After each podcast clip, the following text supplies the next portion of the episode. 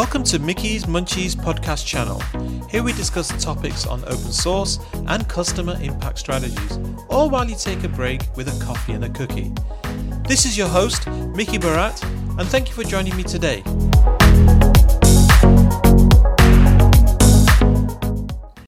Today, I want to talk about data and how data is now becoming the single biggest asset a company has. One of the things I really started to see in the marketplace, everything that everybody's doing in terms of infrastructure is centered around how to protect their data, the applications which access that data securely, and how to actually make sure that data is available at the fastest possible speed. What is really, really interesting is that data across the world is constantly changing and it's the rate of change is speeding up every day. Um, there's more types of data being stored from applications as well as Internet of Things and other other sources out there. Um, analysts are deriving vital insights from data. So what do I mean by that?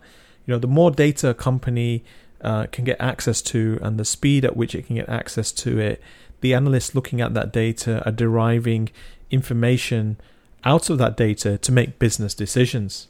So they're looking to make better decisions using data. Um, they're using data to power applications.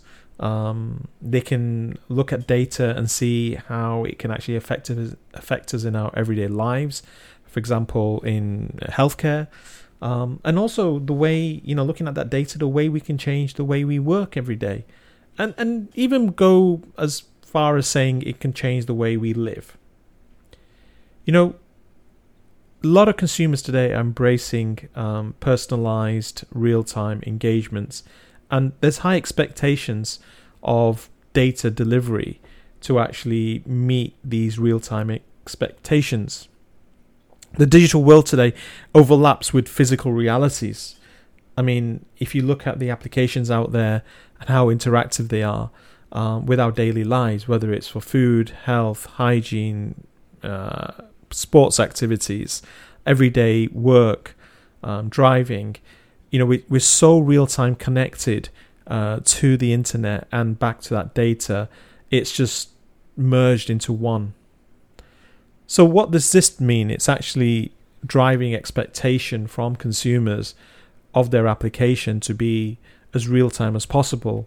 And those of you who are producing applications in this space where data needs to be available real time, um, it, it's it's becoming a bigger bigger channel challenge, should I say?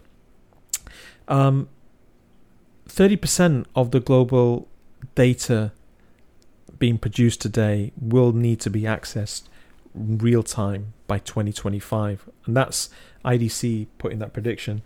It says that you know, an IDC report says that 65% of the world's population is already connected and interacts with data. And it's projected to be 75% by 2025. It's not far away. About 44 zettabytes of data is being created annually. And this will increase by 400% by 2025. I mean, the influence of data in our world is inescapable. I mean, if you think about internet searches, there's 5 billion plus internet searches per day. By 2023, 70% of vehicles will be connected to the internet, and each one generates 4 terabytes of data per year. Staying connected in how we communicate each day is just getting ridiculously high in terms of transactions. You know, there's 294 billion emails per day being generated. Um, messages just on WhatsApp 65 billion WhatsApp messages per day, 500 million tweets um, per day on Twitter. It's how we communicate. And the thing about this data is more and more um, it's about getting access to it real time. So, getting access to data to make predictive changes, which is a day old or three days old, is too late. Consumers are demanding real time applications because they're working and they're living in the real time day to day environment. They can't wait for data to be processed and then results to be given a day later, two days later. So there's a big demand on real time data. And that means that our traditional analytics, uh, predictive analytics, or just general analytics has shifted in terms of demand from being historical data analysis or historical predictive analysis to real time predictive analysis and real time um, BI analytics. Where is all this data? Well, it's interesting. You know, um, by I guess 2025, still about 45% uh, or 55% of data will still be in in data centers owned by uh, enterprise companies. Only about 40 to 45% is predicted to have moved into the cloud. And it's actually um, leveling off in terms of how much data is moving to the cloud. A lot of organizations are looking at keeping their data somewhere closer to themselves than in a public cloud. They're, and trying to protect that data. Because moving into public clouds could result in lock-in and tie-in into a public cloud. Could you lose your data? Uh, or could you put your data at risk of being lost?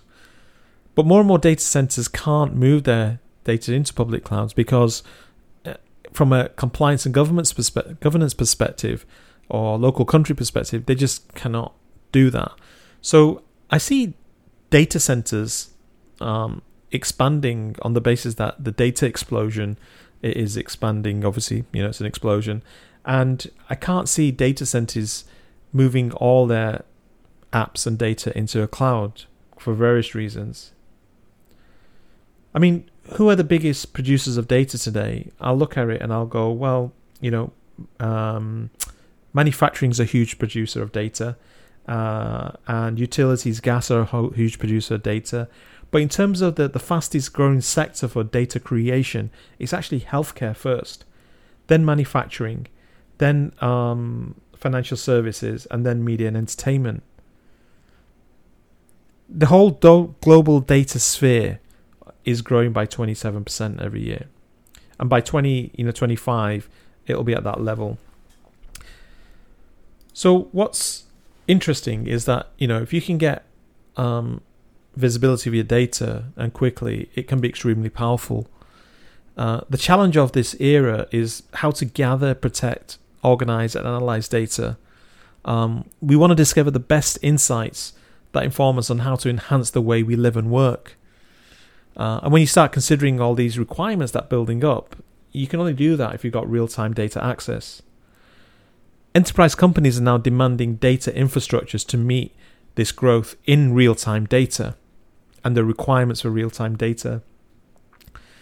Product teams are already having to manage growing complexities that come with modern data environments. Data's you know not in one place; it's distributed uh, across on-premise, hybrid, and multi-cloud environments. You know, you have to contend with structured, semi-structured, unstructured data. So it's not a simple matter of, you know, where is the data? The data sets themselves, how are they actually laid out?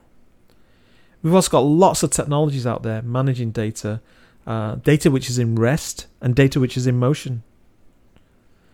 Applications that meet consumer demand in this new real time era we're living in, where real time access to applications and, and what they provide for us in our living, uh, daily living, our lives, and work environments, is creating complex data. So, one of the things that I've been looking at is how can you simplify this transition? The whole move to real time analytics or real time access to data so we can make better decisions being fueled by the demand by the consumer, how can we, you know, do this uh, quickly today without it actually causing a whole transformational project or a delay in 18 months to two years as you try and get there? And when you look at open source and what open source can bring, there are some interesting features which, you know, I've seen out there which can actually help speed up access to data at the infrastructure layer. Most data is kept in a data store, and quite often, in most cases, that's actually a database, you know, and applications will go to the database to go and access that data. And if you look at traditional ways on how um, data is accessed, it's typically a database server has an engine uh, that goes and access, you know, the file system where the actual tables are stored, And the speed and security and access to that data is determined by the actual database server itself. If you have a peak demand, you're going to have to add another database server. And by adding another database server, that means more infrastructure, that means more power, more heat, more cooling. Typically, also means uh, more licenses for whichever database you're using. So, the infrastructure underpinning your data is actually quite costly, it can be quite costly. It's one thing having your data stored on some disk, it's another thing having to have a fleet of database servers so you can get as many concurrent connections to the database to get the data you need. So, data infrastructure is growing at a phenomenal rate to serve real time requirements of access to data and analytics of data, real time predictive analytics. So, one of the things that is also fueling data access is AI and machine learning. Again, typically, AI platforms and machine learning platforms have data being driven by a database server.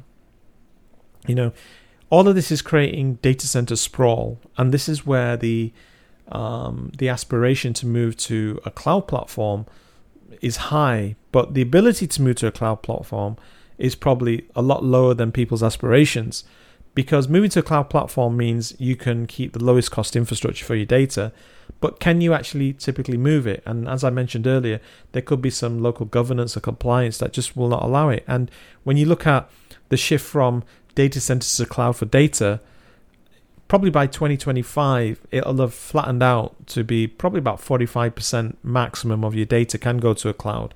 The rest you're going to have to keep in the data center which means you're going to come back and suffer all time issues of data center sprawl, power, heat, cooling, real estate costs, as well as, you know, a scale out architecture for your database server to speed up access to data, your storage layer, etc. This all impacts support costs and all, all the other things that go with that. One thing I've been looking at is which open source technologies can you uh, look to use in your data infrastructure that can provide you some incremental access and speed of access without it being without it being onerous or over complex in terms of switching on. And certainly, you know, I've always talked about this. I, I, work at Oracle, but I look at some of the innovations that Oracle are bringing out in the Linux space, um, certainly for free of charge. you look at some of the additional features we we bring out there, and I look at something which is really really cool that that's out there, which is something use you know utilizing smart flash cache or smart flash storage more in your database architecture. And what do I mean by using this? I mean by giving you the ability to um, you know speed up the rate at which a database server can process a transaction. So you can get more transactions in a given space of time using flash storage and configuring it at the operating system level without actually being intrusive to the database or to the application, but purely from an infrastructure perspective, getting speed increases of data transactions of maybe 500 and 600 or 700%, all of a sudden becomes an interesting discussion to have when you can actually plug in plug in um, some flash storage, make a few command line changes, or invoke some command line uh, c- command line uh, instructions uh, at the OS level, and next minute you've just supercharged your database server. And if you can do this without having to add an extra server in or add any more database licenses, um, you're lowering the density of your database architecture without having to re architect your whole application and database server. So, this whole drive for data in the data center is a problem that you know we're not going to solve easily. And as time goes on it, the the problem is just going to keep on increasing. But one thing that i think you could look at is how to use flash storage and features like smart flash cache in oracle linux with the database and see how that actually improves the speed of access to your data by up to 900% in some cases. Now it seems like fairy tale numbers but you know, I've seen customers do this, whether it's an Oracle database or a non Oracle database, some phenomenal speed increases just by making this small architectural change in your infrastructure using the Linux OS. Well, that's all well and good, but what about if you're on Microsoft or a completely different OS platform or something else like a proprietary Unix? You know, it might pay you to look at using your database layer on a Linux platform just to get this type of feature. You know, because it could help you reduce the cost of your overall solution because it's certainly reducing the density of your data infrastructure. But it also means that if you can reduce the cost of your data infrastructure and get 9x or 10x more performance, it could give you the ability to actually lower your total cost of your solution and actually make it accessible to a wider audience, you know, in terms of price band, in terms of price paying or fee paying customers. So there's some financial impact at looking at this in terms of how to attract more people to your platforms or your solutions by reducing your overall cost by having a lower density data infrastructure. And looking at something like Smart Flash Cache that is uh, included with Oracle Linux could help you do that. Anyway, just wanted to talk about it. It's a problem that's not going to go away, but there are some small incremental things you can do that create impact today immediately. And Smart Flash Cache is one of them. The other side of the coin is BI analytics. If you think about BI analytics, you know, it requires you to have a separate database away from your production systems. Um, it takes a lot of data mapping to make sure you got your production data mapped correctly for an OLAP database. So you're moving from an OLTP database to an OLAP database, and the complex complexities associated with you know running a database separate for your uh, analytics um, and doing all the mapping invariably means you know you're not going to get real time data analytics when you look at the ability to just change your infrastructure on your production system and increase the speed by 900 to, to 1000%, will you actually end up with the capacity to just run analytics on your production system? Potentially. And what that means is without you having to go through some major planning exercise and implementation exercise or digital transformation exercise to implement a new system for real time analytics, can you actually get immediate access to real time analytics just by making these minor changes using flash storage and something like Smart Flash Cache? So, there's some interesting ways to implement this, and a lot of people I've been talking to are trying to, you know, crack a nut with a sledgehammer in some cases. This is a simple, under your sat under your nose solution, which if you look at could actually help you. So data's not going away, like I said. Um, think about this it could actually um, help you achieve some very very quick results um, at a very very low cost in terms of uh, you know migration without having to do any migration, not intrusive. Uh, that's Oracle Linux um, Smart Flash Cache. Anyway, thanks for listening, and I will catch you on my next podcast. You again for tuning into Mickey's Munchies podcast channel where we discuss open source and customer impact strategies. We hope it was useful listening for you. This is your host, Mickey Barat, saying bye bye for now and looking forward to you tuning in to the next podcast.